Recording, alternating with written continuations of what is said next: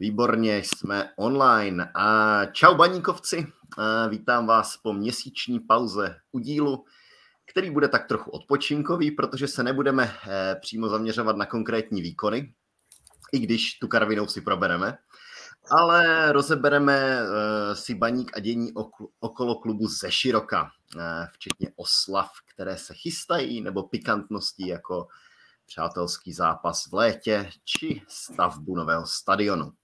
No a klábosit se mnou dneska přišli Ondra s Markem. Čau kluci. Ahoj. Ahoj, omlouvám se. Tak, Díky za pozvání. Nebudeme, nebudeme, um, nebudeme okolkovat. Uh, kluci, rovnou se vás zeptám, jak je možné, eh, že jsme po druhé za tak krátkou dobu vybouchli v domácím zápase? Před měsícem to bylo proti předposledním Teplicím a teď proti poslední Karviné.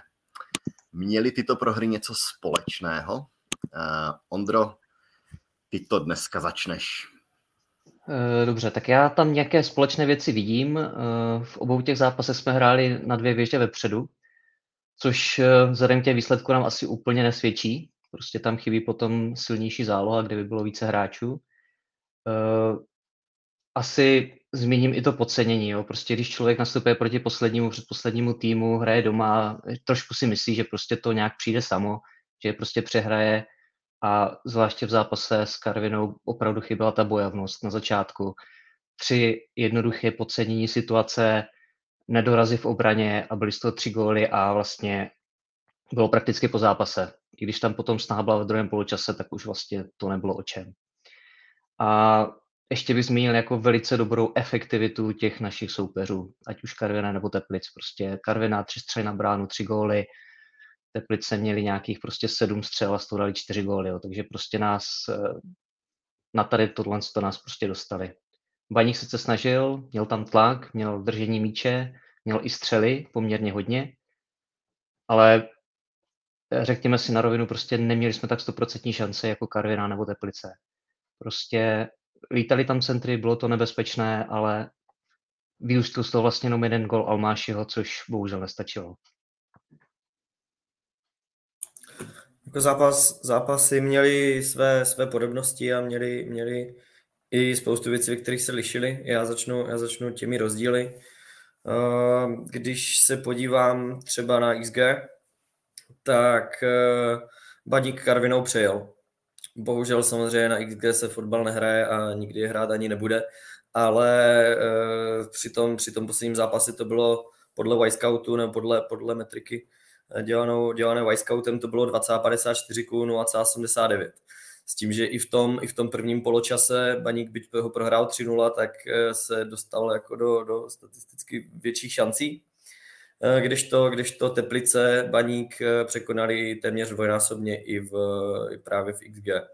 A ten rozdíl se logicky pak samozřejmě promítl i ve střelách na branku, kdy eh, teďka v sobotu Baník vyhrál 7-3 na střely, kdežto, kdežto s Teplicema 4-7 prohrál, takže ty zápasy jsou v tomhle jiné a já zase jakože když, když to vezmu ryze z herního hlediska, z toho, co jsme viděli, tak jako mi mnohem víc vadil nebo mnohem, mnohem hůř odehraný. Mi skutečně přišel hrát zápas s Teplicema než ten s Karvinou, protože zkrátka Baník měl ty situace na to, aby tam jako dostatečné množství branek vstřelil. Ale eh, co se týká těch, těch podobností, tak eh, Ondra už zmínil, že v obou těch domácích utkáních nastoupili Klima s Almáším, uh, což uh, přináší, přináší několik věcí. Jedna, jedna z nich je, že tím pádem se nedostává do hry Kuzma, který v tom zápase minimálně ten s Karvinou hodně, hodně chyběl, což šlo potom vidět, jak, jak dramaticky se změnil ten obraz hry v momentě, kdy, kdy on naskočil. A přinesl tam spoustu bojovností a vyhraných míčů a a důrazu a tak dál. A druhá věc, kterou, o kterou tím Baník přichází, tím, že, tím, že postaví tyto hra dva, dva hráče do základu, Klimus Almášim, tak eh, je logicky to, že už je nemůže ať už vystřídat mezi sebou, ale nemůže je tam ani dostat do hry v průběhu utkání, čímž se mu daří pravidelně hodně změnit ten ráz toho utkání. Což šlo vidět třeba v tom posledním podzimním zápase se Slaví. Zkrátka, zkrátka když, eh, když se tam mm, vysune, vysune klímak Almašimu na hrot, tak to, to přinese velký, velký tlak na stopery a může to opravdu ještě docela, docela uh, zamíchat s tím, s tím zápasem, když to, když to, když už jsou v základu, tak to, tak to zkrátka není možné. Uh, co se týká nějakých dalších um, podobností, tak samozřejmě zpětně vždycky se to jednoduše říká. Myslím si, že jako v ani jednom ze zápasu nebyla úplně správně trefena sestava kdy, když se budu ještě se lehce vrátím jednou k těm teplicím, tak uh, tam byly takové dva, dva zásadní body, kdy tehdy byly v obraně, uh, byla obraná čtveřice zleva Fleischmann, Chlumecký, Svozil a Endejfe, kdy tři z těchto čtyř hráčů na tom pohybově zkrátka nejsou úplně nejlépe, nejsou, nejsou to zrovna dynamičtí hráči, nebo ani takový, kteří mají tu lokomoční rychlost na, na nějaké vysoké úrovni čímž myslím flašku a oba stopery. No a proti ním nastoupila trojce Fortelný Sejk Žák, kteří naopak jsou velmi živelní, velmi draví, velmi rychlí. A to si myslím, že byl v tom zápase zásadní prvek. Plus tedy to, že, že hodně, hodně to hráli přes stranu Jirky Fleischmana a chtěli právě využít jeho, jeho slabší a slabší dynamiky. A v zápase teďka s Karvinou, tak tam si myslím, že byl zase problém ten, že nebylo nasazené dostatečné množství soubojových hráčů, nebo terminologií Boba Páníka válečníků, kdy zkrátka jsme měli ve hře Tetoura, Janoška, Buchtu, Koncevoje a Pokorného, což za mě ani jeden z nich válečník není, každý z nich má ty kvality v něčem trochu jiném. A naopak eh, Karvina skutečně bojuje o záchranu, nemá co ztratit, může do toho vletět a tam si myslím, že byl, že byl ten největší rozdíl nebo ten, ta příčina toho, kde, kde se ten zápas zlomil. Například eh, krásná, krásná statistika je, co se týká hlavičkových soubojů v prvním poločase. To Baník vyhrál jeden z třinácti. A to je, to je opravdu dramatický, uh, dramatický rozdíl. A takový Durosin mi na hrotu vyhrál 4 z 5 hlav za celý zápas, což je, což je skvělé číslo na útočníka, opravdu výborné. A v první půlce to byly tři a zajímavé, že všechny tři byly na prakticky stejném místě, kousek za půlkou, tak ve dvou třetinách Šířkina, tak aby, tak aby hlavičkoval s Kubou Pokorným, který, uh, který všechny ty tři hlavičky prohrál. Takže Mm, vidím, vidím tam, že zkrátka ani jenom to zápase nebyla úplně správně trefená sestava, nebo možná jako odhadnutý charakter toho utkání, jak by, jak by to mohlo vypadat ze, ze strany toho soupeře. Takže zhruba taková. A samozřejmě potom se bavíme o tom podcenění, to tam určitě je a, a, a nějaká nedůslednost, protože zkrátka jsme viděli všichni, že takové ztráty se nemůžou stávat a není na to omluvy. Ne, nechci, nechci, nechtěl jsem, aby to zaznělo, aby Baník omlouval, protože zkrátka dostat sedm gólů ve dvou zápasech proti poslednímu a předposlednímu to není normální a nezískat z toho ani bod eh, samozřejmě je tristní.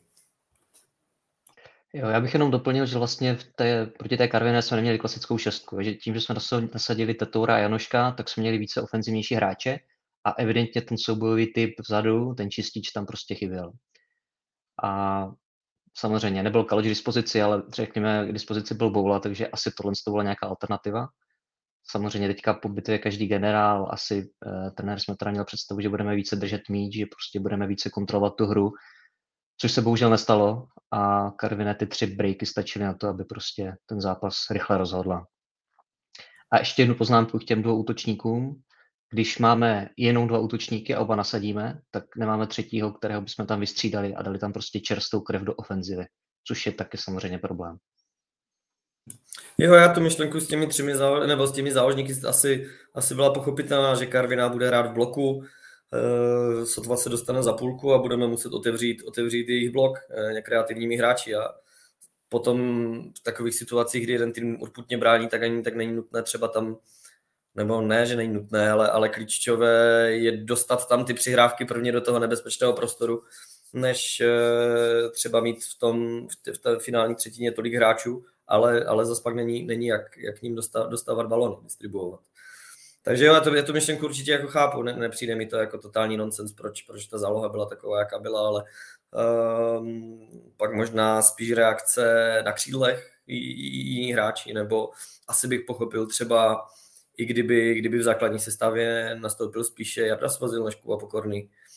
Uh, přišlo by mi to i lepší třeba i vůči tomu samotnému hráči, který potom byl ve 40. minutě stáhnutý, že jo. Takže uh, spíš, spíš asi takové zní ten střed zálohy, střed zálohy asi chápu. No, ono, já k tomu přidám, že mě ten zásadní faktor podle mě byla ta laxnost, protože když nastupujete proti poslední Karviné a víte, že jste v třech domácích zápasech, které jste hráli předtím, ztratili před posledníma Teplicema, ztratili jste dobře rozehraný zápas s Libercem a s Olomoucí jste vyhráli tak tak díky eh, nádherným nůžkám, tak nemůžete podcenit další zápas doma. A my jsme to stejně zase v těch hlavách podcenili. A ať už nastoupí jakákoliv sestava proti Karviné po těchto výsledcích doma, tak prostě ne, podle mě neexistuje, aby se to takhle podcenilo, aby se udělalo tolik chyb a v nějaké, já nevím, 25. minutě je to 3-0. Um, já bych, já bych například taky postavil jiné hráče, myslím si, že měl hrát Boula, to se přímo nabízí. Uh, a jsme tady od toho, aby jsme byli generálové po bitvě. Já bych tam asi postavil Boulu a Kuzmanoviče. Um, ale i bez nich si myslím, že se ten zápas měl vyhrát. To, proto prostě neexistuje žádná omluva. A já si myslím, že jediná, jediné, jak to ti hráči můžou spravit, tak je získat tři body na Spartě a vyhrát tam. Kež bys měl pravdu. Vidím, že nechcete nic dodat. Dobrá, dobrá, dobrá. Tím se, máme tady takovou podotázku na Karvinu, protože Karvina má velkou šanci spadnout. A po Opavě by tak padal i další sleský klub, čímž po klasickém derby bychom ztratili i toto malinkaté derby proti Karviné. Um, bude z pohledu baníku Karvina v Lize chybět? Marku. Hmm, nevím, kolik Lize, ale myslím si, že baníku bude, protože přece jenom přijde mi zápas proti Karviné atraktivnější než proti tak teďka vede v druhou ligu zbrojovka, která postoupí, tak za mě třeba i než proti té zbrojovce, protože samozřejmě z nějakého historického hlediska ne, z nějaké tradice, ale, ale zbrojovka fotbalově dlouhodobě nemá moc co nabídnout a, a třeba Karviná je pro mě hodně zajímavá i z hlediska bývalých hráčů a bývalých trenérů. A také s, s, s ohledem na to, kolik hráčů, kteří v minulosti Karvinou prošli, dále hrajou v lize, nebo i třeba v předních týmech ligy. Takže tam, tam se zkrátka opakovaně vyskytují individuality, které později vyskočí, nebo, nebo si rovnou z Karviné zaslouží transfer do uh, zajímavějších adres a navíc je to zkrátka i pro nás, pro náš sportovní úsek blízké, blízký stadion, kde se dá sledovat liga a, a zajímaví hráči z, z celé soutěže. I soupeři. Za mě, za mě taky bude chybět. Já sice chápu ty fanoušky, kteří prostě proti Karviné mají averzi, protože dříve tam byla jako rivalita a oni nám třeba schválně neprodávali hráče. Já jsem si schválně našel za posledních pár let, o které hráče jsme jednali, o které baník měl zájem a bavíme se opravdu zajímavých jmének. Je tam eh, Ondřej Linger, je tam Adrian Balo, je tam Filip Panák, je tam Lukáš Bodínský v roce 2018, který měl jako opravdu velmi dobrou formu a pak šel vlastně z Karviné do, do Boleslavy. A je tam i Tomáš Wagner. A přestože kolikrát to byla potom třeba lepší nabídka, která přišla ze Slávy, ze Sparty nebo z Plzně, tak uh, určitě byla šance, aby někteří z těch hráčů šli k nám, ale ta ochota těch funkcionářů Karviné, aby k nám šli, byla velice nízká. Ale věřím, že poslední dobou se to začíná trošku měnit. Ono tam vlastně bylo nějaké jako personální propojení. V roce 2017 vlastně Jan Wolf a Petr uh, Hort seděli na obou židlí, to bylo jako, specifický. Pak se to vyřešilo tím, že vlastně v Baníku skončili ale už tím, že třeba teďka jsme tam poslali na hostování Adama Jánoše, pro kterého jsme evidentně uplatnění už neměli a bylo to vlastně jako jediná šance, vzhledem k tomu, že nabídky ze zahraničí neměl, jak, jak vlastně dokončit ten kontrakt u nás. A je tam vlastně Ondřej Chvia, který ale bohužel zase nedostává tolik příležitostí. Teď je otázka, jestli to je problém toho hráče nebo zase nějakého systému nebo něčeho jiného. tak věřím, že by ta spolupráce fungovat mohla a samozřejmě ten zápas s tou Karvinou je vždycky atraktivnější. Já nebudu zmiňovat třeba zbrojovku, protože to taky bude atraktivní zápas, ale zmíním třeba jako Pardubice nebo dříve Příbram a tak dále. Nebo jestli tam bude nějaký druhý tým z druhé ligy, který by postoupil třeba Vlašim, tak o čem, o čem ten zápas bude, že jo? Prostě akorát nový výjezd. No. Přesně tak, no. přesně tak. Já, já dodám, já s vámi možná nebudu souhlasit. Já si myslím, že je dobře, že Karviná padá z jednoho um, důvodu. A to je ten, že oni ten zápas berou jako derby a my ne. A my se pravidelně na zápas s Karvinou neumíme připravit. Pravidelně nám to proti Karvine nejde a pravidelně ztrácíme body. Případně vyhráváme uh, zvláštním způsobem. Já si pamatuju takovou tu výhru 2-1 po dvou gólech Milana Baroše, které oba dva zaváněli offsidem Um, a tam je velký rozdíl mezi Karvinou a Opavou, kdy Opava je derby i pro nás a ti hráči to chápou a připraví se na to jako na derby, kdežto na tu Karvinou my, my jdeme nepřipravení a jdeme do těch zápasů špatně. To znamená, z tady tohohle čistě, čistě pragmatického pohledu ta Karviná chybět v Telize opravdu nebude. A to si myslím, že víc chybí právě ta Opava. To máš pravdu, to je, to je zajímavá poznámka. No, stačí vzpomenout vlastně i na podzimní zápas v Karviné, že to, byla, to bylo dost utrpení sledovat a, a kolik chybělo k tomu, aby tam Baník ztratil nebo dokonce prohrál a to by se podle mě v tom momentě dostal do docela zásadní krize a byl bych zvědavý, jak by z ní byl schopný vybruslit. No. A je pravda, že, že, že ta Karviná jako není oblíbený soupeř. No.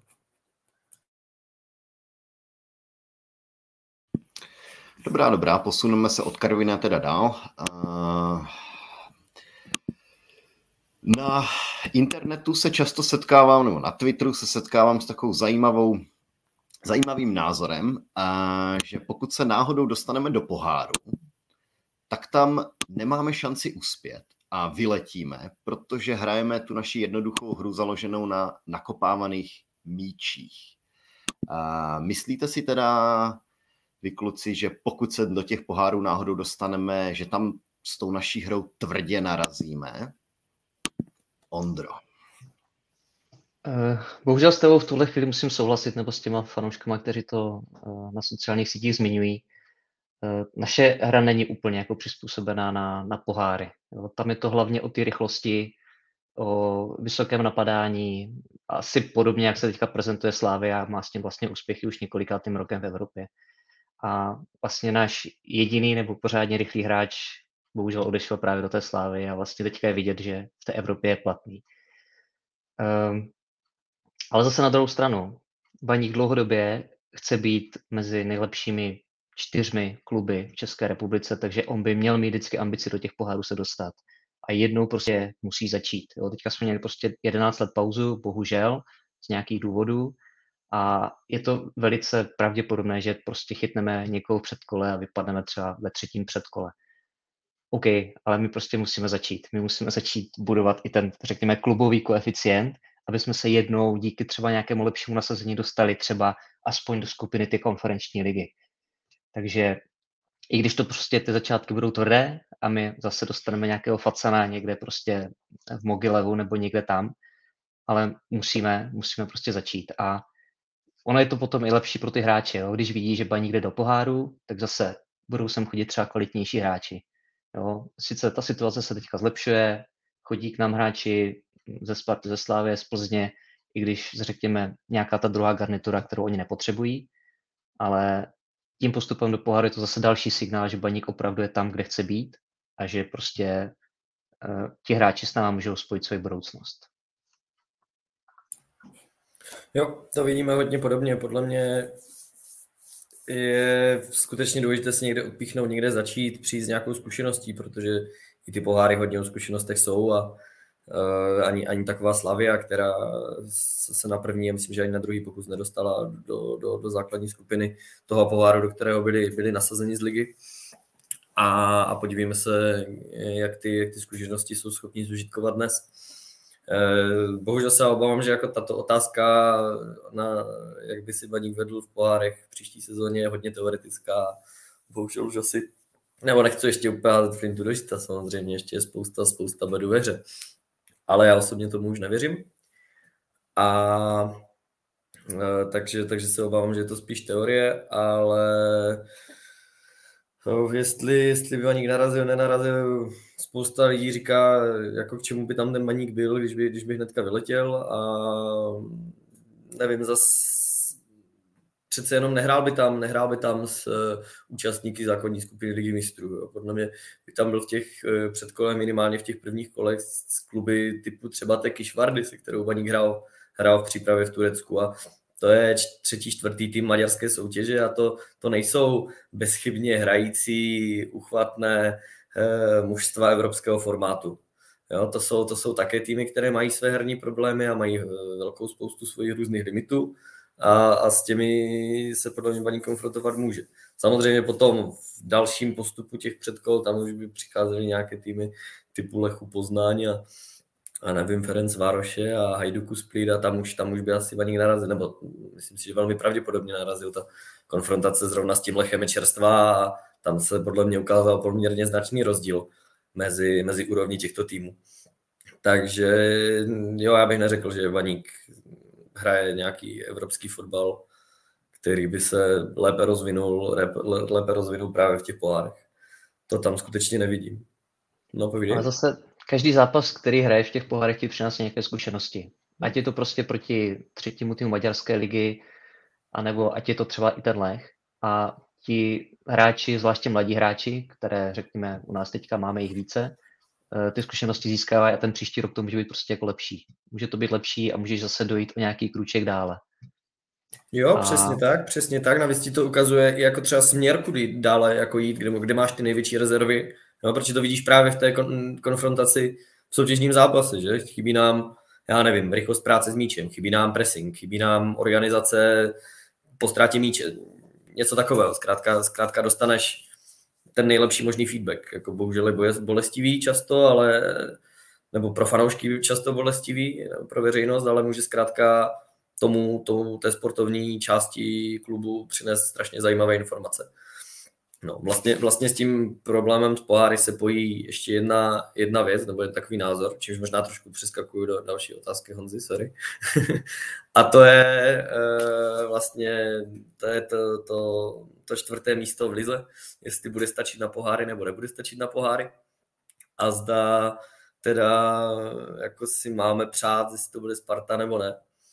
Uh, nejednou jsem viděl názor, jako že si to baník musí uhrát sám, aby, aby eh, ty poháry měly nějakou relevanci. A to já třeba nevidím až tak úplně radikálně, protože zkrátka ty pravidla byly dopředu dány, všichni věděli, jak to s tím nasazením bude. A není to tak, že by to baníku spadlo jako do klína nějakým neférovým způsobem, nebo, nebo zkrátka takové jsou ty pravidla soutěže, buď budou tři týmy, nebo budou čtyři týmy ze soutěže. Zkrátka, vždycky se, vždycky se říká nenáhodou, že zkrátka hráči mají hrát až do konce, každý zápas, každé kolo, protože člověk nikdy neví, co z toho vypadne. A taky v tom považuji za pozitivum to, že vlastně finále poháru se nehraje až po konci ligy. Takže to není tak, že by hráči se až doma na gauči dozvěděli, jestli do Evropy půjdou nebo ne. Ale mohlo by se úplně klidně stát, že si to skutečně vybojuji ještě na hřišti. Protože pokud se nepletu, tak eh, po, po poháru jsou ještě dvě kola a vzhledem k tomu, že jsme pouhé tři body od Slovácka, eh, tak, tak nic nevylučuje to, že by se to ještě v těch posledních dvou kolech mohlo, mohlo rozseknout. Tam je trošku smůla, že vlastně poprvé po, já nevím, deseti letech má eh, Česká republika jenom vlastně čtyři zástupce. Kdyby bylo pět, tak by byla ta šance na ty poháry mnohem reálnější. Jo? Že vlastně opravdu o to čtvrté místo bojujeme, ztrácíme tři body, máme, řekněme, těžký los, takže ta šance, řekněme, je trošku nižší než teďka, než, než jsme byli před dvěma zápasama. A zvláště, když nezvládáme takové jednoduché zápasy doma. Ale pořád ta šance existuje. No. Tak uvidíme, jak to bude, jestli vůbec bude eh, od, důvod zamýšlet se na tu otázku, jestli Spartě přát nebo ne rozhodně nefandíte. Přes, přesně tak a navíc, eh, navíc ten koeficient evropský, který dává ty kvalifikační místa, si Baník stejně neuhrál sám. a odehrál mu to Sparta, Slavy a z Plzní, takže... Ale to se neuhrál ani Slovácko, že jo? To se neuhrál ani Slovácko loni, takže... No, no prostě... no, přesně tak, přesně tak. Já, já jsem se ještě chtěl úplně rychle vrátit k tomu, k těm soupeřům, co tam můžeme chytit. Já si myslím, že by to bylo přínosné a že paradoxně, když budu odpovídat na tu otázku, že i s tím naším jednoduchým stylem, jestli bychom tam narazili, tak já si myslím, že minimálně v nějakém tom prvním předkole konferenční ligy nenarazili, protože tam opravdu může člověk chytnout slabší soupeře.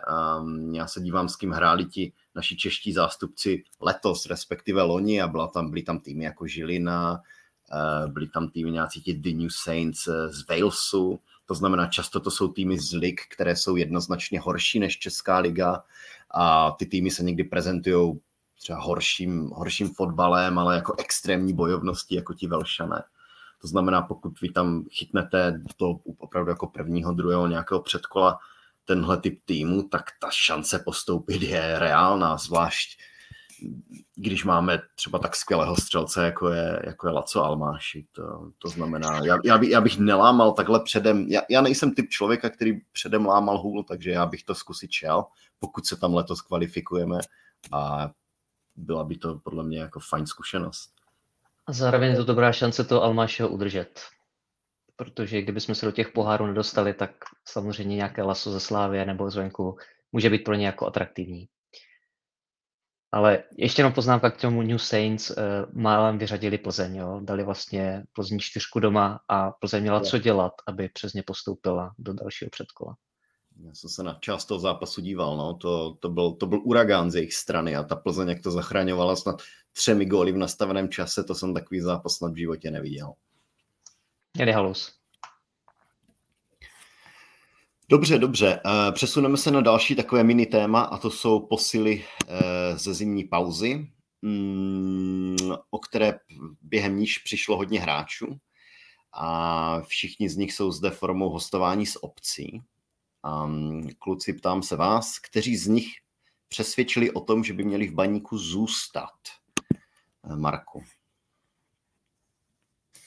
Hmm, těžké, těžké téma. Zatím, zatím nic moc, že? Nikdo. Ale otázka je, jak, nakolik je to ve spojitosti i s, s výkonem vlastně celého týmu. Pak samozřejmě ti hráči ovlivňují ten výkon toho týmu, takže to je zkrátka spojené nádoby. Ale nevím, no. Já, já bych ještě, naštěstí je ještě spousta času, spousta zápasů, konkrétně devět. A tam se, tam se podle mě teprve bude lámat chleba, no. Ale že by, že by byl tady nějak někdo z hráčů, kterým jsme si řekli, jo, tak tady jsme se teda super trefili a mm, je, to, je to jasný hráč, se kterým chceme počítat do další, do další sezony.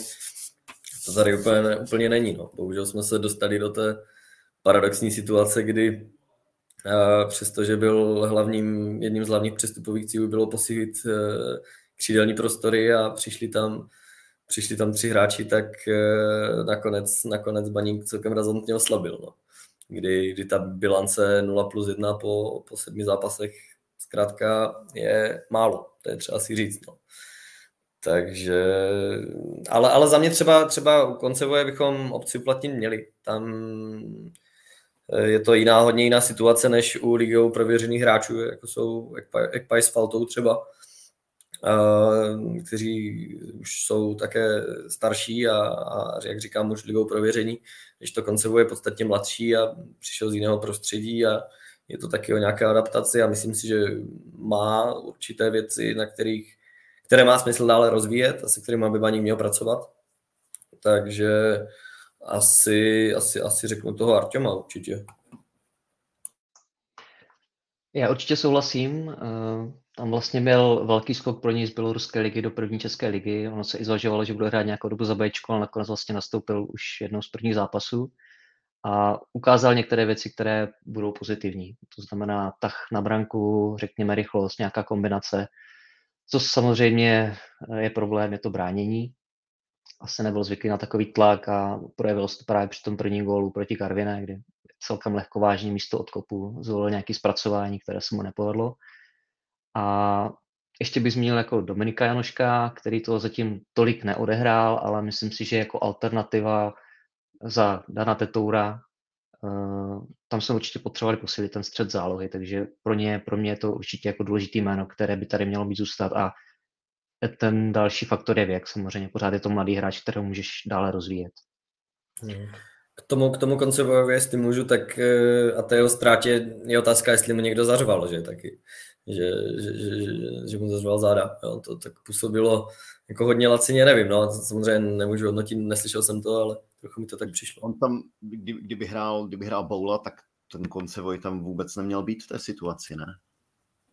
To, mm, těžko říct, tak to je, pak už se ty situace vyvíjí úplně jinak každá.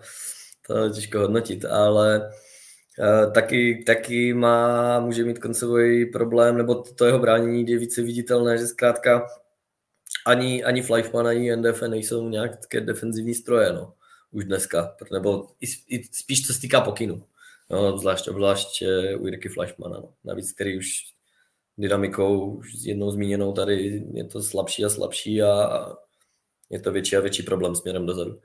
A, a Dominik Janošek samozřejmě, já, není tajemstvím, že jsem ho v baníku dlouhodobě chtěl vidět a byť, byť o něco dřív, ale lépe, lépe později než později. A já si myslím, že on s míčem má strašně moc co nabídnout. Jo, se svojí kreativitou a, a kopací technikou třeba standardní situace kope naprosto výborně. A ujmul se, ujmul se exekuci většiny z nich a fakt se málo kdy stane, že, že netrefí prostor, který má trefit. Fakt to mě, to mě hodně zaujalo, ale musí hrozně moc pracovat na, na, na pohybu bez míče a takové té aktivitě a přínosu pro tým bez, bez míče. Ale myslím si, že s tím Baník do toho šel, protože um, zkrátka, když hraje na ty dva, dva střední záložníky, tak uh, ty nároky na ně jsou obrovské, protože samozřejmě dva hráči musí toho obsáhnout víc než, víc než tři ve středu zálohy a, a těch, těch, eh, těch situací, které musí čelit, nebo ty, ty silné stránky, které musí mít, tak je, tak je samozřejmě víc. Jenže je problém, že takových střední záložníci se už úplně uh, neprodukují ve fotbale, protože většina takový ten dominantní herní styl uh, byl nebo je 4-2-3-1 stále a už několik let se z něj vychází. A to je, není úplně to, co, co, co Baník momentálně praktikuje. No a tím pádem musí sbírat takové hráče, u kterých vidí potenciál k tomu rozvinutí i těch, i těch jejich horších stránek, podle mě. No vlastně jim se hodili takové typu, typy Stevena Gerarda a Patrika Vieiry a Pavla Nedvěda.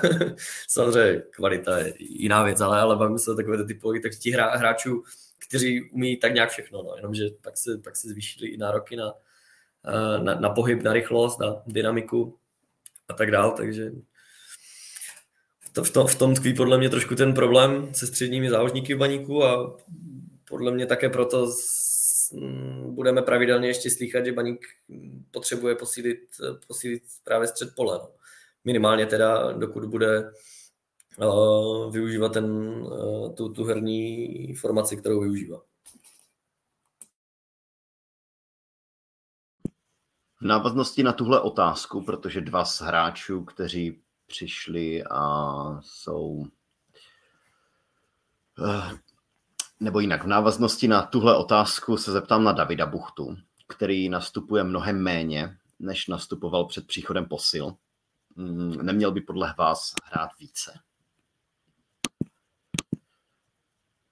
Kdo tam je? Uh, Ondra. Je to, je to otázka. Prostě David Buchta měl perfektní loňské jaro, kdy prostě tam sázel jeden kol za druhým pak bohužel přišlo nešťastné zranění na začátku podzimní části, kdy vynechal prakticky měsíc a půl, pak se postupně do toho dostával a dostal se do toho tak, že zase dal prostě čtyři góly. Takže v tuhle chvíli je naším nejproduktivnějším křídlem. Eh,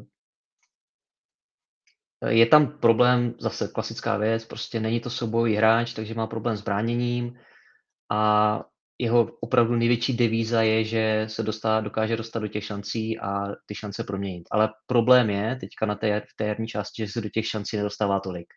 Jo, že prostě, nevím, jestli to je systémem, nebo prostě je to opravdu i nižší formou Davida Buchty, která, řekněme si, není úplně nejlepší, tak se ani do těch šancí moc nedostává. A když se do ní dostal, což bylo například eh, na Bohemce, šel sám na golmana, tak bohužel neproměnil. Takže možná i jako o sebevědomí, že prostě v tuhle chvíli si nevěří nebo cítí větší konkurenci, že prostě Baník nakoupil tři eh, hráče na jeho pozici a cítí se více pod tlakem, na co není zvyklý prostě ve svých 23 letech. Eh, jako rozhodně bych ho nikam neposílal na hostování. Jo. Tím, že pořád je to náš nejproduktivnější hráč, tak rozhodně bych mu tu šanci dál a doufám, že se prostě zvedne, no, že, že zase bude lepší a zase bude ten kanonýr a shooter, který střílí jeden gol za druhým. No, tak David Buchta je skvělý na poslední třetině hřiště, kde velmi dobře řeší situace, co se týká jako volby toho řešení, ale potom i samotné té exekuce. Výborný zakončovatel, velmi dobrý první dotyk, ale zkrátka strádá v, v těch soubojích a v rychlosti. A to jsou nějaké atributy, které musí trenerský tým umět eh, vyhodnotit tak, ať ten jeho přínos je co největší. A myslím si, že se úplně nějak, eh, protože přece jenom Davidu, že je v Ačku dva roky to jsou? Nebo rok? Jo, dva roky, ano, ano, dva roky. To už letí hrozně ten čas. tak nemyslím si, že udělal v těch, těch svých slabinách nějaký zásadní posun. Úplně nějaký jako takový, že byste si řekli, wow, tak strašně moc zapracoval tady na tomhle. No, třeba, třeba na těch soubojích, nebo tak on je pořád jako dost subtilní a tak dále. A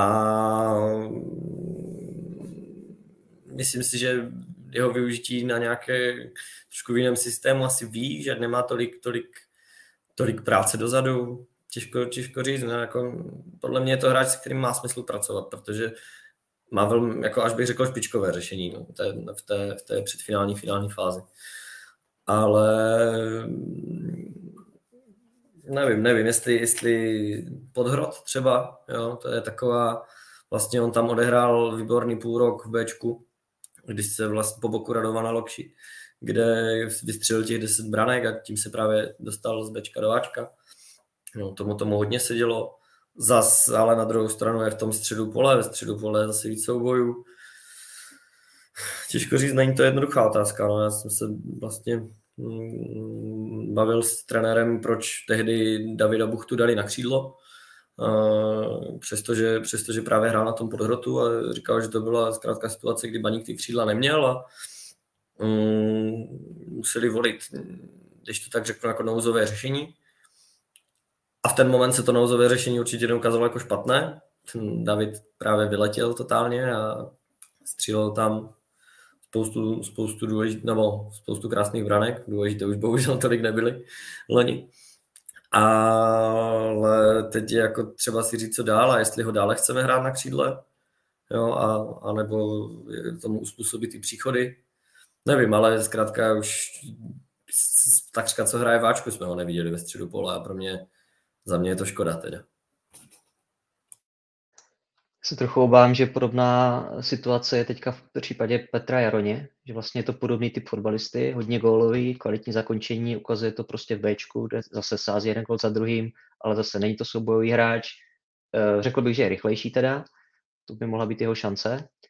A zase uvidíme, jak se etabluje na ten, na ten mužský fotbal. No. Tomu já osobně hodně věřím. Tomu já hodně věřím, protože on je nejenom trochu rychlejší, on je podstatně dynamičtější. A dnešní fotbal je hodně o rychlosti. A tam musí pracovat zejména, zejména na dvou věce a to je, to je, to je klasika souboje, že jo?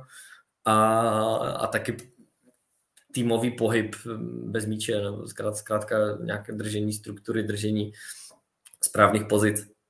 Eh, na tom v tom plave docela ještě dost, eh, ať už v jakékoliv kategorii.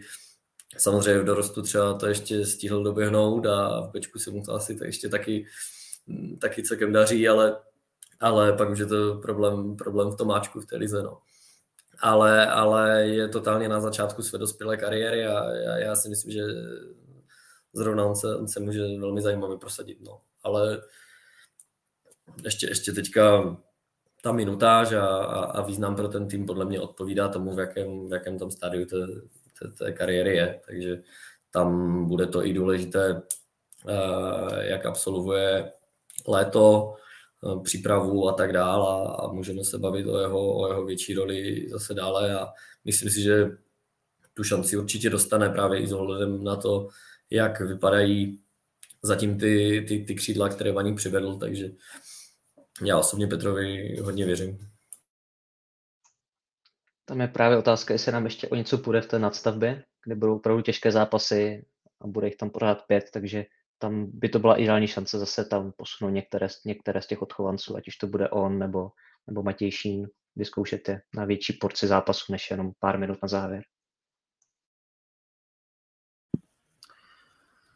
Tak, teď se přesuneme k otázce, která na Twitteru padá pořád a o které se fanoušci baví téměř kontinuálně a to je nový trenér. A my tu otázku máme formulovanou stylem, že mm, letos se moc nedaří Spartě a já bych chtěl kluci vědět, jestli když Sparta skončí třetí, tak vyrazí trenéra Vrbu a jestli byste ho v tom případě chtěli vidět v baníku a pokud ne, koho byste chtěli vidět v baníku? Případně můžete klidně říct, že byste chtěli, aby pokračoval Ondra Smetana. A otázku nám vykopne Ondra. Jako tohle je věc, která se řeší po každé. A řeší se to prostě rok v kuse. Řešilo se to za Kozla, řešilo se to za Páníka, řešilo se to za Kučery. Prostě furt, když přijde nějaké kolekce nepříznivé období, tak se samozřejmě změnila otázka trenéra. Tady je to umocněno tím, že vlastně bylo poměrně hodně investováno do toho kádru. Poslední dvě přestupové období prostě byly nákladný. Přišel Klíma, Almáš, Liška, Pojezdní, který sice za nás nehraje, řekněme, nějaká perspektiva do budoucnosti, ale prostě ty náklady tady jsou. A je otázka, jestli ta předvedená hra odpovídá tomu, co do toho pan majitel vlastně v tuhle chvíli vkládá. Kdybych se zastavil u Pavla Vrby, eh, je otázka zase, jak Sparta dokončí tuhle tu sezónu. Jo, tam se může stát, že třeba bude třetí a vyhraje pohár, takže se tam ještě nechají, ale co tak pozoruju, ne, že bych měl Spartu nějak hodně nasledovanou, ale prostě z těch eh, výrazů, co se objevují na Twitteru, jak prostě tam sedí uh, zmuchlaný prostě na lavičce vrba, nemá žádnou vlastně jako emoci. Vypadá to, že prostě to angažmá mu úplně nesedlo. A je jenom otázka... On tam emoce má, on tam emoce má, ale jenom negativní. Jo, to na straný, na straný, no. Nemyslím si, že mu to angažma úplně sedlo a je prostě otázka času, kdy tam skončí. Jo. Jestli to bude na konci sezóny, jako čistě teoreticky, kdybychom tam třeba teďka vyhráli, tak on může skončit třeba za 14 dnů. Jo. Uh, uvidíme. A jestli by ho chtěl do baníku, uh,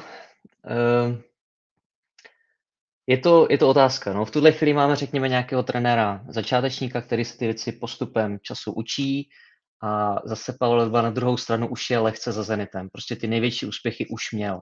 Je otázka, jestli by se v novém angažmá v baníku dokázal ještě nakopnout pro něco víc. Já si myslím, že eh, pan majitel to zmiňoval několikrát, on si tady Pavla Vrbu dokáže představit, takže si myslím, že kdyby volný byl, tak by nějakou formu spolupráce asi navázal. Jestli by to byl nějaký, řekněme, konzultant, nebo prostě asistent, nebo hlavní coach a Smetana by byl jeho asistent, to je otázka. Jo. To, se o tom můžeme bavit, to je samozřejmě na majiteli, to je na vedení klubu. Ale já v tuhle chvíli bych ho asi neměl jako volbu číslo jedna.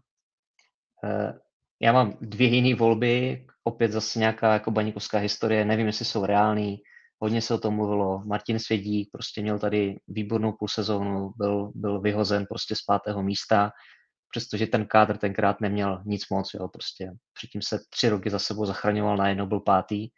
Ve Slovacku dělal strašně moc práce, mohl by se posunout, mohl by se posunout dál. Je otázka, jestli pro něj baník by byla jako opravdu krok nahoru, protože v tuhle chvíli, řekněme, hrajeme na podobné úrovni, ale řekněme nějaká perspektiva dlouhodobější v baníku si myslím, že je lepší než na Slovácku.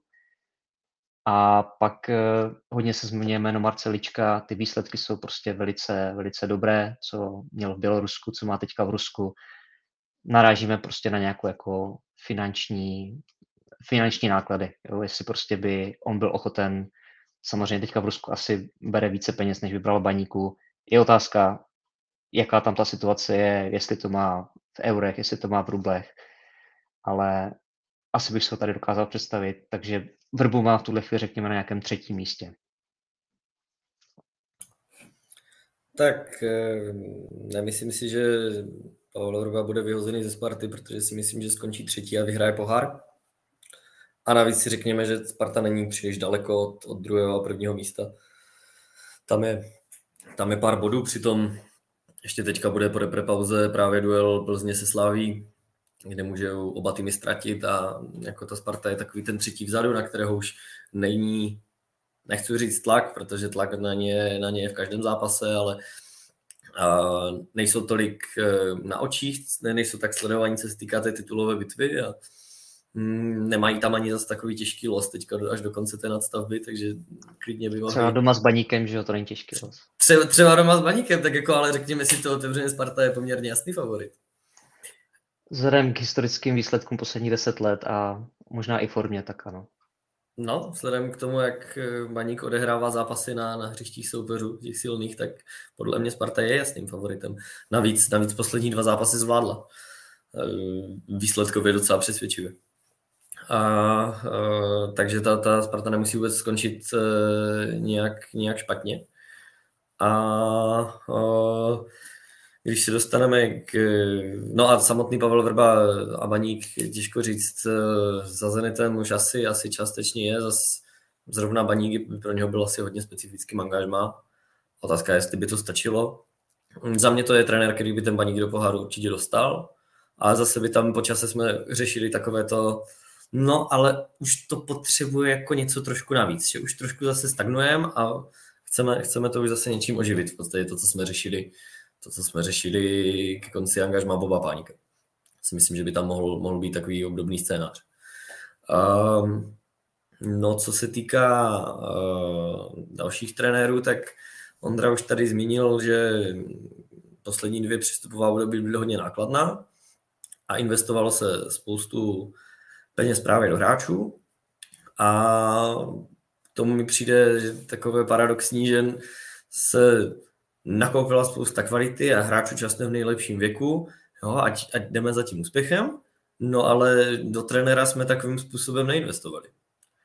A v ten moment třeba rozumím, že to nebylo úplně jednoduché, i, tyhle, i, tyhle, i tenhle kontext je důležité vzít v potaz, ale je to fakt takové jako hodně, hodně odlišný přístup, jak, jak, jak, jak vypadá složení, složení těch hráčů a, a složení trenerského týmu.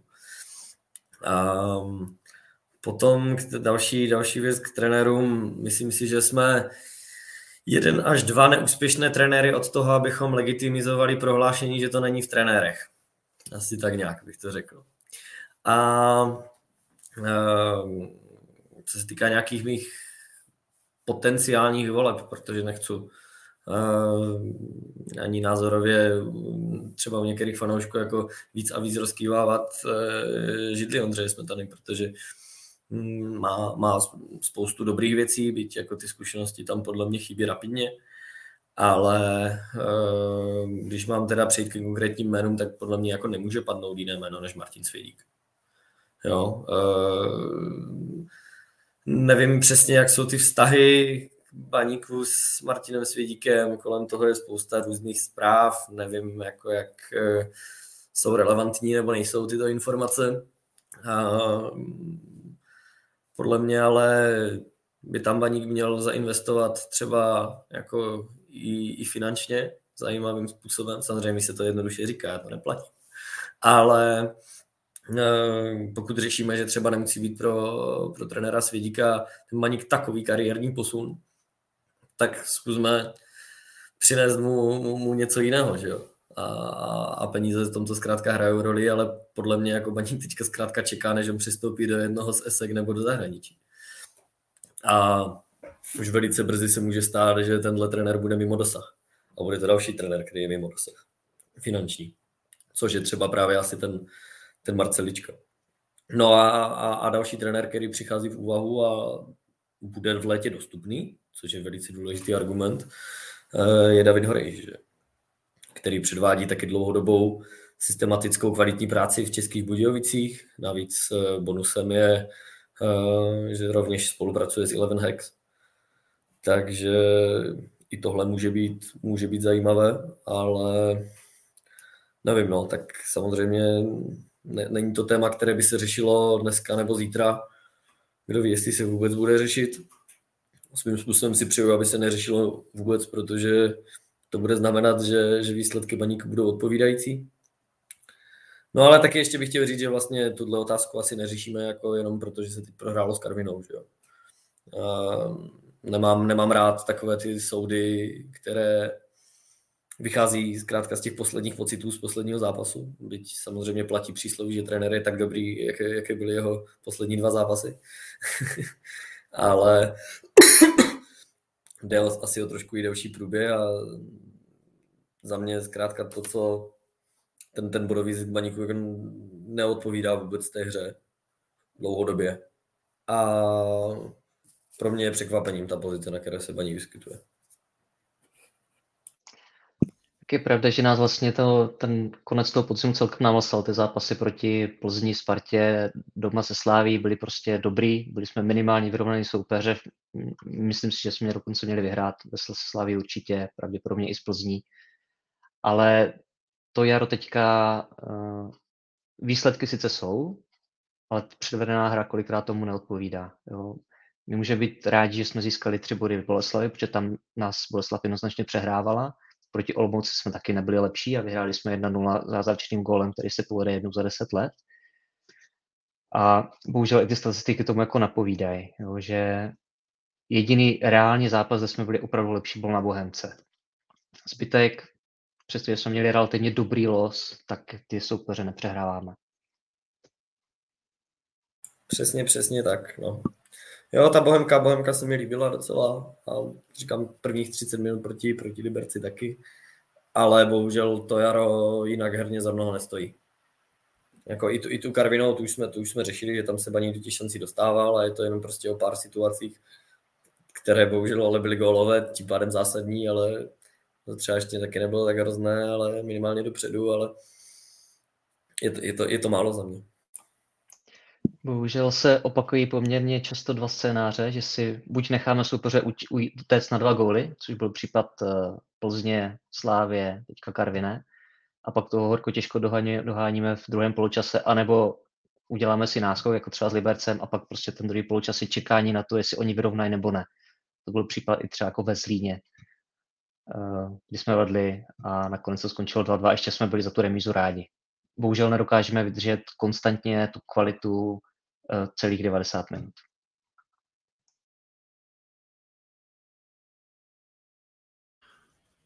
Dobře, dobře. Takže budeme doufat, že eh, pokud bude změna trenéra, tak přivedeme buď Svědíka nebo Horejše nebo Vrbu. Nebo ličku. Uh, nebo ličku. Nebo všechny naraz. Nebo všechny. Eh, dobře, protože k příštímu mači se Spartou už jste se tak trošku vyjádřili a řekli jsme, že tam favoriti nebudeme, eh, tak já tu otázku už nechám být a zeptám se jenom rychle na Bčko. Eh, prosím tě, Marku, řekni mi, je škoda, je škoda, že Bčko nebude postupovat o úroveň výš? Myslíš si, že ztratilo šanci tím, že teď prohrál s první Kroměříží? Tak dvakrát odpovídám ano, škoda to pochopitelně je. A ta šance už se asi ztratila v předchozím kole prohrou s Frýdkem, ale mm, jako označit to asi celkově za zklamání, to, to by asi nebylo úplně fér. Já si myslím, že se mm, před začátkem soutěže takové výsledky asi od, od týmu nečekali. Ale ehm, ta, ta kvalita hry je tam, si myslím, velmi slušná. To, co tam zcela zásadně chybí, jsou ty zkušenosti. Tam, já nevím, stačí vzpomenout eh, prohraný domácí zápas se Znojmem, jako úplně zbytečně ztracený a um, dá se říct, no ne, dá se říct, ale rozhodně taky teďka nedělní zápas Kroměří, kdy dostanete gol, gol nastavení vlastně ze standardky útočné, kdy uh, Kuba Drost uh, jako ne, nešel do hlavy. Teď nevím, jako jestli z jakého důvodu, jestli tam byl ještě s jedním hráčem, tak jestli ten si neřekl, že, že, že, že ten balon má pustit, ale, ale téhle situace využil zkrátka soupeř a šel, šel do breaku, který zakončil a, a, a zvítězil. Ale jinak tak kromě říži, jako nedá se říct, že by nad Baníkem dominovala. Jako podle mě nebyla lepší a hmm, kluci opravdu předvedli jako velmi slušný výkon a myslím si, že i trenér Hejdušek s nimi, s nimi velmi dobře pracuje. Co ale chybí a podle mě jako chybět i bude dále, tak jsou zkrátka nějací dva, tři zkušení hráči, kteří by tomu dávali nějaký směr a, a působili, působili tam na ty hráče a to, to, to bez toho podle mě se těž, velmi těžko bude postupovat. A zkrátka, nebo na, navíc to není tak, jako, že tam je 11 hráčů, kteří jako klepou, klepou na dveře Ačka. Tam vidím několik hráčů, kteří se do toho Ačka se k mně vsadím, že jako se nikdy nedostanou. A dalo by se to asi nahradit, eh, nebo možná, možná existují fotbalisti, kterým zkušenější, kterými by se to dalo nahradit a nebylo by to až tak úplně, že by jako nutně brali prostor mladým talentovaným hráčům, ale zkrátka by došlo k posílení. Uh, Bečko, Bečko je docela zabava sledovat vždycky, je to podle mě takový zajímavý fotbal. Um, útočný, spousta šancí tam bývá, pozorovat Petra Jaroně v tom Bčku je vždycky radost, ale i spoustu dalších hráčů. Takže zhruba tak té sezóně. Myslím si, že spoustu hráčů to posunulo, jo, že tam ty zkušenosti z velkého fotbalu jdou vidět, ale pak je otázka, co z toho bude příští rok. Otázka je taky, kdo postoupí, za Kroměříž nebo, nebo Sigma Bčko. Tak asi, asi by bylo lepší, kdyby to bylo, byla Kroměříž, která, která celou soutěž vede. Tam oni mají poměrně vysoké ambice a i zajímavý areál a, mají to stavěné tak, že se do té druhé ligy chcou dostat a nebylo by to tak, že by hnedka s ní sletěli dolů. Navíc, eh, kdyby Sigma přece jenom se tam to bečko dostalo, tak v nějakém tom postavení těch klubů na Moravě by to samozřejmě přineslo plusové body a na úkor baníku, takže takže tam asi budeme přát spíše, spíše uh, městě, městu pana Brabce. A uvidíme, co přinese ten příští rok, jestli, jestli ta, ta strategie bude, bude totožná, že tam nepřivedou zkušení hráči, protože vlastně to už tady bylo s Radovanem Lokshow a, a, a Mišou Wellnerem, ale tak nevím, jestli se k tomu budou chtít vracet, ale, ale pokud ten, ten tým má být dělaný na postup, tak je to za mě nezbytné. Za mě taky je to určitě škoda, že se vlastně v tuhle chvíli ztratila ta šance na postup, ale myslím si, že v dlouhodobém plánu pana majitele bude, aby Bčko se dostalo do druhé ligy. A to z jednoho prostého důvodu, že v tuhle chvíli máme spoustu hráčů na různých hostováních a oni tam dostávají někdy nějakou šanci, jo, ale většinou uh, jsou tam problémy prostě s minutáží a tímhle by se to vlastně vyřešilo. Že by si ten krok měl postupný, že by se hrál druhou ligu, ať už se to týká třeba teďka toho Kuby Drozda, anebo ještě tam je třeba Mohamed Tyžany, je tam Ondřej Chvěja, eh, je tam Mohamed Sanech, jo, spoustu hráčů, kteří v tuhle chvíli jsou prostě různě postrkaní i po různých státech dokonce, takže kdyby se to takhle eh, dalo do toho Bčka, tak by na tu druhou ligu si myslím, že měli a byl by to dobrý mezikrok mezi, mezi vlastně juniorkou a, a mužským fotbalem.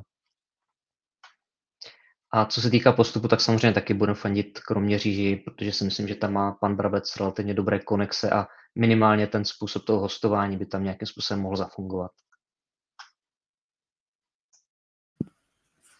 Super, teď se přesuneme na poslední téma, které je obsáhlejší a to jsou eh, témata spojená s oslavama 100 eh, let baníku a dáme si takové reklamní okénko. Um, pokud eh, jste ještě nenavštívili web 100.fcb.cz, je to psáno číslicemi, takže 100.fcb.cz, tak tak určitě učiňte. Eh, je tam souhrn všech informací k Baník Festu, který bude probíhat v září a kde bude vystupovat spoustu kapel.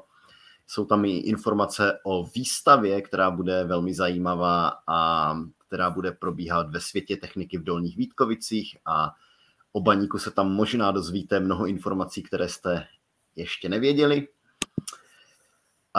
Um, no a to je vše, to je vše z reklamního okénka, reklama skončila. a pojďme, pojďme se pobavit o Celticu, což je zatím nepotvrzený soupeř, s kterým bychom měli odehrát um, přátelský zápas v létě. Tu informaci zveřejnil Deník Sport, uh, což vyvolalo na těch internetech i jisté kontroverze. A já se zeptám úplně jednoduše, kluci, jestli by se vám hm, soupeř, jakým je Celtic Glasgow, líbil.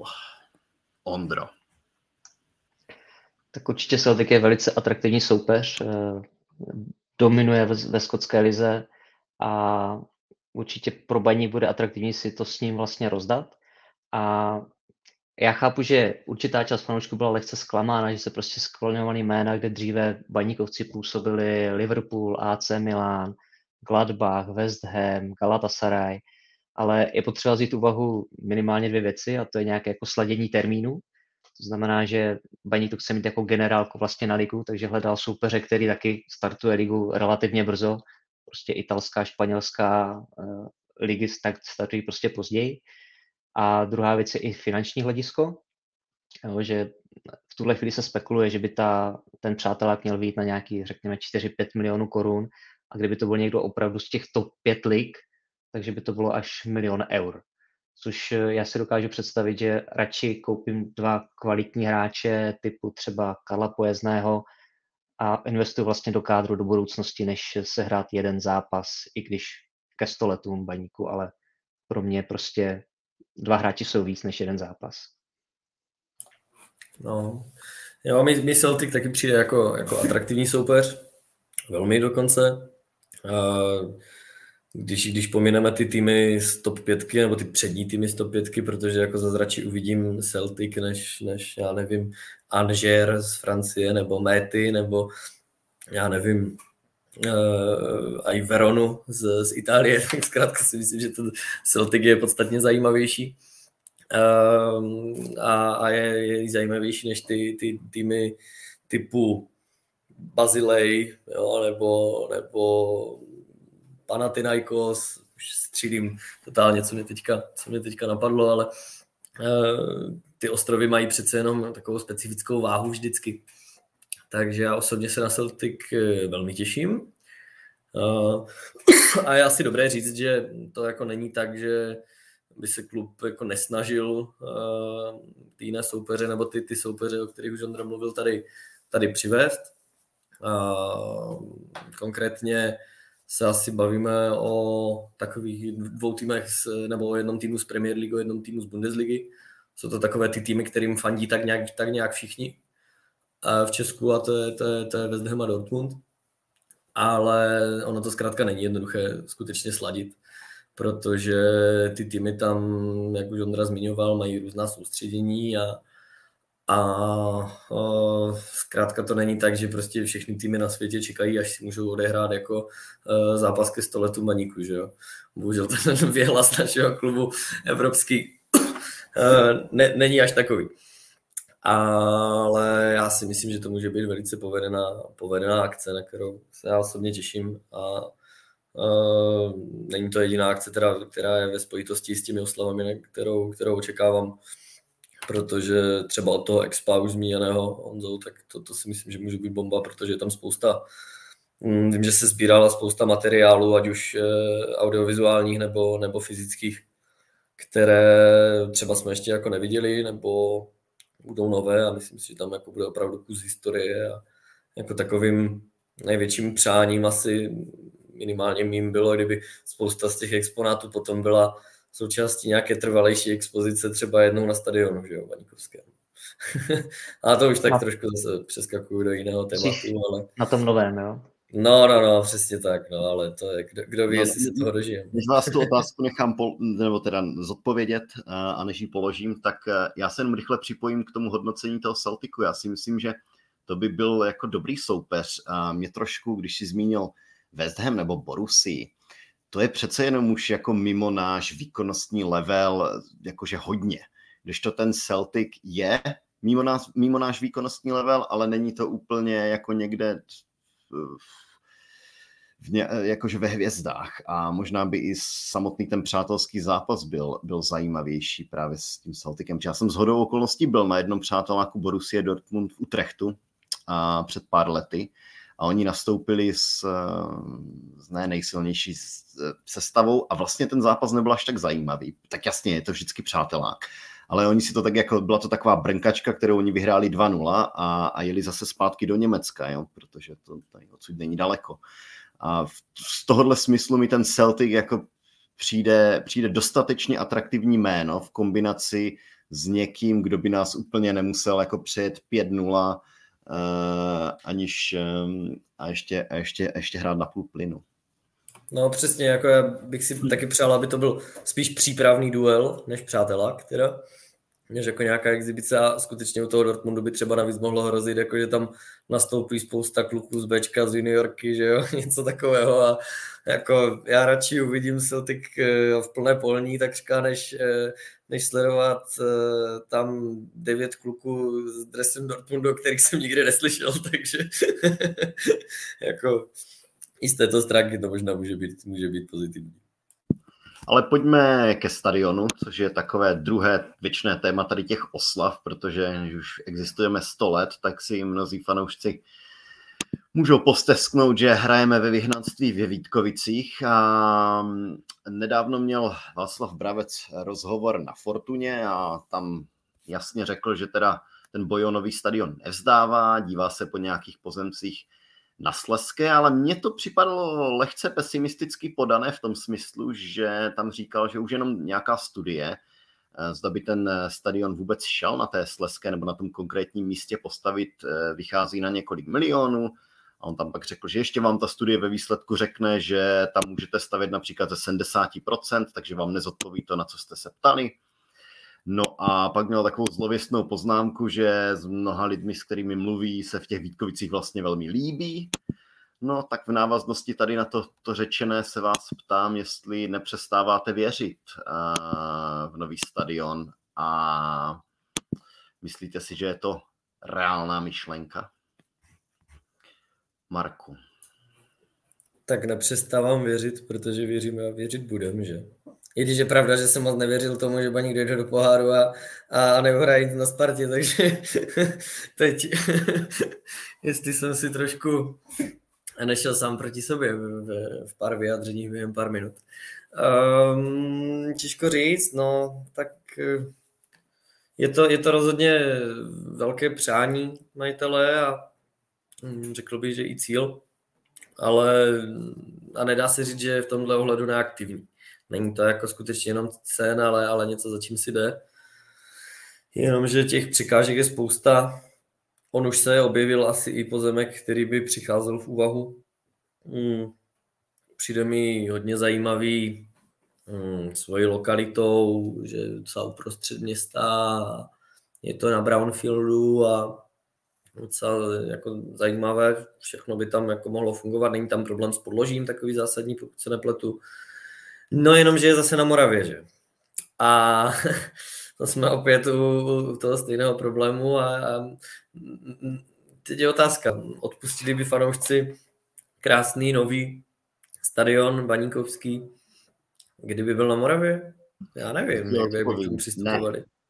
No, já si myslím, že taky ne, no, že by to bylo jako příliš podstatná kaňka na, na, na tom všem, ale je, je pravda, že majitel, pan Brabec, mm, různé pozemky kupuje, protože si uvědomuje, že ty pozemky zkrátka jsou velmi, velmi žádaným zbožím a mm, asi by je pak použil v případném obchodu za nějaké pozemky relevantní k té výstavbě, třeba ten právě někde na, na, na té, té sleské části.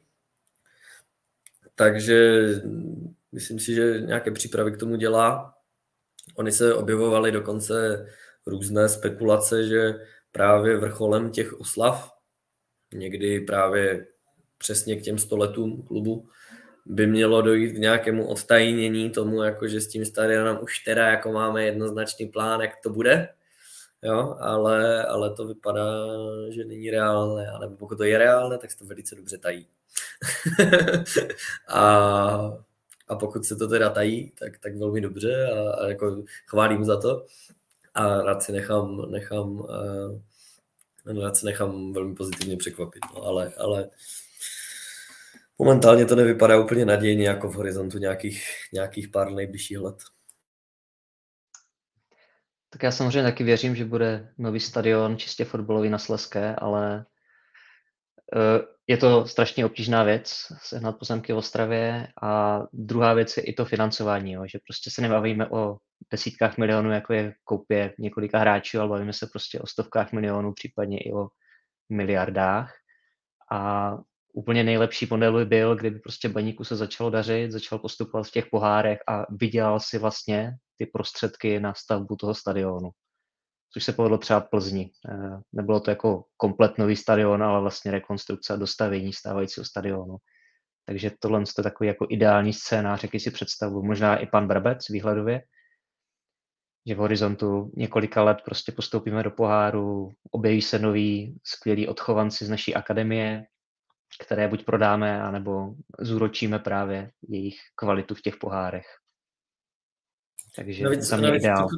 Navíc pokud se nepletu, tak eh, ta uvažovaná stavba uh, by neměla být pasivní, že by to byl jako pouze stadion, ale je tam právě idea to, že tam nějaký bude, bude nějaké, eh, nějaké restaurační zařízení, nějaký, nějaký hotel, plus teda myslím si, že si to skutečně zaslouží baníky nějaké své muzeum uh, stadionu a tak dále, a tak dále, takže, takže přemýšlí se tímto způsobem zhruba. Hmm. Já si myslím, že tohle už je tradiční vlastně ve světě, že se to i s těma komerčníma vlastně prostorama takhle dává dohromady. Například slavistický stadion, vlastně jeden z posledních, který tady byl dokončený, tady tohle to má, že jo. Já, já k tomu dám takové dvě poznámečky, že kdyby se baníku dařilo, tak je to pak i uh, argument uh, pro například příspěvky z veřejných z veřejných peněz, to znamená směrem ke kraji nebo městu, protože když čím více vám daří, tím spíš vám někdo na něco přispěje. I když je pravda, že město už do baníku za, za ty roky a do sportu nasypalo dost peněz. A, a druhá, já úplně, mě, mě třeba překvapilo to, když mluvil o tom, o tom podlaží a o těch průzkumech, které říkají, jako že no, mohlo by se tady stavit na 70%, protože Ostrava má špatné podloží, to víme a stejně se tu jako 100, přes 100 let staví velké stavby a je tady historie staveb na různých obrovských železobetonových deskách, na které stojí radnice nebo Vítkovický hokejový stadion. Um, bude se tady stavět pravděpodobně mrakodráp. um, to znamená, já si myslím, že pokud by to mělo spadnout tady na tom, tak uh, podle mě to nemůže být uh, tak velký problém. Takže doufám, doufám v nějaký pozitivní výsledek. Všichni fanoušci doufají. Věříme a věřit budeme, Marek to řekl správně. Dobrá, a v souvislosti s oslavama tady máme ještě jednu takovou pikantní otázečku, protože eh, tam pravděpodobně vystoupí Jarek Nohavica, kterého jehož koncerty teď eh, někteří pořadatelé ruší a to z toho důvodu, že Jarek Nohavica se dost nejednoznačně vyjadřuje k dění v Rusku, případně a jak si odmítá uznat, že převzal vyznamenání z rukou, a když to řeknu otevřeně, masového vraha Vladimíra Putina. A já se vás, kluci, chci zeptat, eh, co si o tom myslíte a jestli se těšíte na jeho koncert na podzim. Marku, klidně začni zase ty. No, těžké téma, těžké téma nakonec. Věděli jsme, že přijde, ale, ale nikdo se na ně asi úplně příliš netěšil, ale zase je nutné, Já, myslím, myslím, no, jak je nutné ho otevřít, to zase neříkám, že ne, nebo myslím si, že je dobré ho otevřít. Klub se tady tímhle dostal do nelichotivé situace, kterou skutečně nezávidím, protože reagovat na to nějakým způsobem asi musel, se dá říct. Teďka vlastně takovým nejnovějším projevem je a to, že se přestal hrát eh, Regnohavice na domácích zápasech. Možná pro uklidnění nějaké situace a nějakých eh, rozbrojů je to, je to dobré řešení, eh, no, zvlášť když chvíli poté nebo předtím v tom programu jsou zase spoty na, na podporu Ukrajiny a klub se na to v tomto ohledu taky, taky uh, zapojuje, ať už, ať už pomocí, nebo ať už tím, že pomáhá s přáteleným mužstvům nebo na Ukrajině, anebo, nebo vím, že v akademii jsou kluci, kluci uh, vlastně už, už uprchlíci, kteří se zapojili do, do, do tréninkového procesu s mládežníky baníku. Myslím, že v U11 je jeden klučina z Dynama Kiev a, a myslím, že není jediný. Um, takže jak k tomu přistoupit? Eh, já jako nejsem úplně fanouškem té cancel culture, protože je to něco, čeho se dá docela jednoduše zneužít. A zejména taky proto, že pak eh, je to, je to těžké vybrat ten případ, kdy už teda lidi se mají k těm tyranům stavět jako odmítavě, no, ty jsi Honzo řekl tam krásnou formulaci, že se nepostavil k tomu, k tomu Vladimíru Putinovi jako toho vyjádření nebylo příliš eh, jednoznačné. Jo. A pak je to otázka, co je příliš jednoznačné a ke komu už máme dávat tyto jednoznačná tyto jednoznačné postoje, protože zase mnozí naši jiní sportovci a třeba jako sportovní legendy třeba hokejové zase byli v Číně. Čína je jako taky zase stát, nebo jehož, jehož představitelé uh, se chovají dosti, dosti otřesným způsobem k Ujgurům, kde probíhá genocida, jo, takže jsou zkrátka těžká témata, na které jako my asi úplně přesně odpověď uh, jako nenajdeme. Já nechci zase znít jako úplně alibisticky. Um, je, je, je důležité, že, že Jarek Nohavica není, nebo nestojí si dále, jako nemá, nemá takové názory jako pro putinovské, zcela bych řekl. Jo, a, a, a sám, se, sám se vyjádřil stylem, že, že chce pomáhat eh, Ukrajincům, prchlíkům před válkou. Takže to jsou asi jako docela důležité nějaké morální aspekty, které, které v tomhle třeba zvážit. Další věcí podle mě je třeba i to, že ten koncert proběhne za půl roku. A je otázka, jak se, jak se vlastně celá ta politická situace a společenská situace vyvine. Jo. Ehm, myslím si, že trošku jiné by byla, byla to chování, kdyby, kdyby se to dělo v Praze, nebo kdyby prostě Jarek Nohavica byl Pražák a fandil třeba jednomu z pražských mužstev otřesná představa, ale, ale, ale dejme tomu, zasaďme to do, nějakých, do nějaké, nějaké teorie, eh, protože zase tady on je jako skutečně významnou postavou lokální, která jako těžce spjatou s regionem, není to jenom nějaký umělec fandící baníku, který odsud pochází, ale skutečně jeden z těch zcela zásadních pro tento region. A...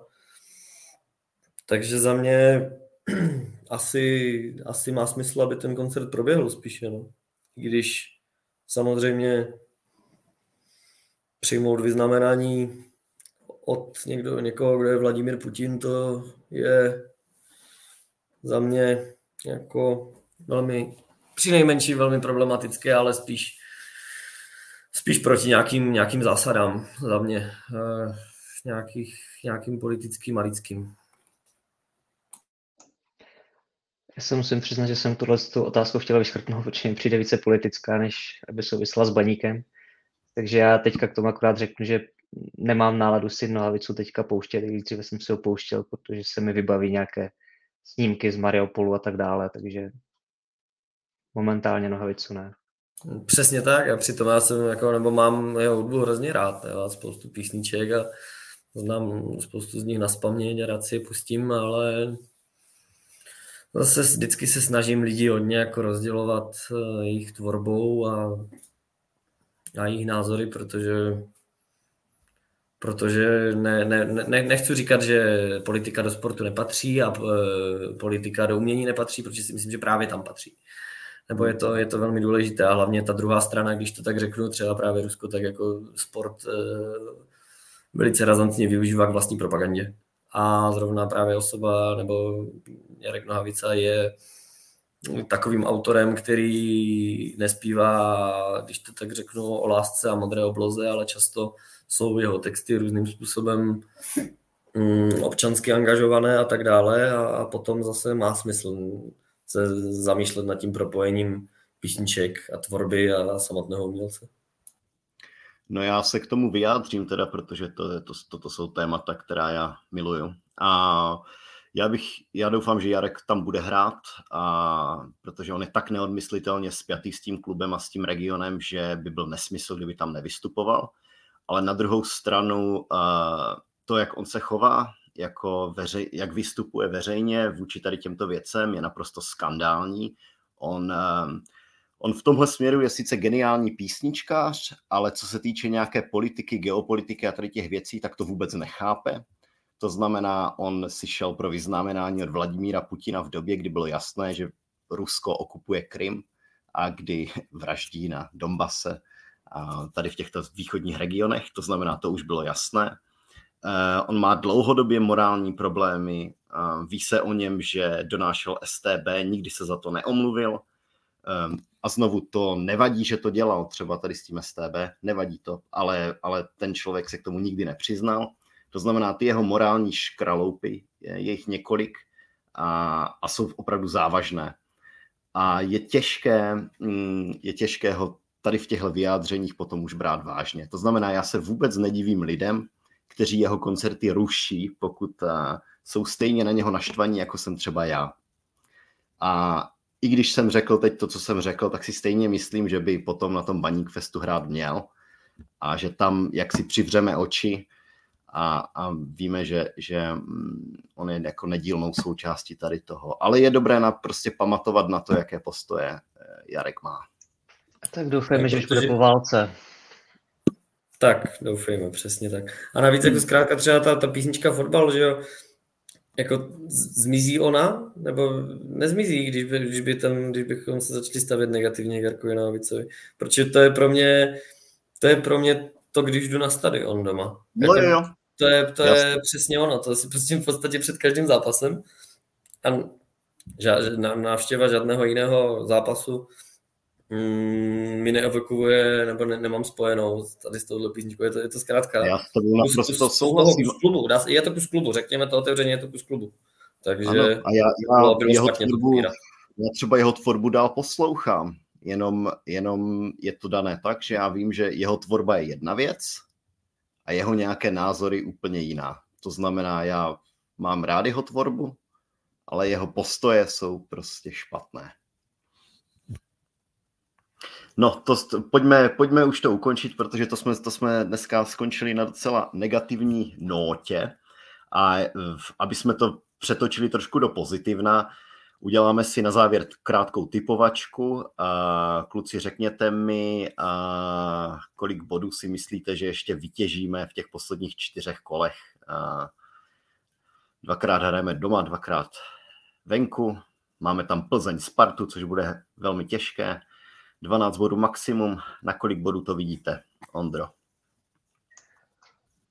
Já doufám, že aspoň jeden domácí zápas vyhrajeme a pak urveme ještě dvě remízy, takže typuju pět bodů do konce základní části. Čtyři kola, čtyři body. No tak já zkusím být pozitivnější a řeknu čtyři kola, zkusíme sedm bodů. Ne 12, jako vždycky? No, no, no, já... Už taky nejsi tak optimisticky, chápu, chápu, chápu. Si šetříš na tu nadstavbou část, jo? S tou Karvinou už i já musím říct jenom sedm. Ale až bude příští podcast a budeme typovat, kolik bodů získáme v, tom, v té nadstavbě, tak tam zastřelím plný počet. Yes. A pak do další sezóny samozřejmě titul, jasné, no. Dobře, díky, díky všem za poslech dneska a ještě, ještě mám úplně poslední věc, protože pořád můžeme dělat typovačky pro fanoušky o knížky bez frází od Adama Sušovského. A o jednu si opět zahrajeme a typujte klasicky pod YouTubem, pod tím YouTube videem, hoďte tam tip na výsledek se Spartou a prvního střelce. Takže znovu, pokud chcete hrát o knížku eh, bez frází, tak typujte pod YouTube videem přesný výsledek se Spartou a prvního střelce. Kluci, uh, já už vám jenom teď poděkuju za účast v dnešním podcastu. Díky moc za pozvání. Moc díky, ahoj. Uvidíme se zase za tři nebo čtyři týdny a klasicky poslouchat nás můžete kromě YouTube i na všech různých platformách jako Apple Podcasts, SoundCloud, Spotify a podobně. Takže děkujeme a uslyšíme se zase za tři, čtyři týdny. Ciao.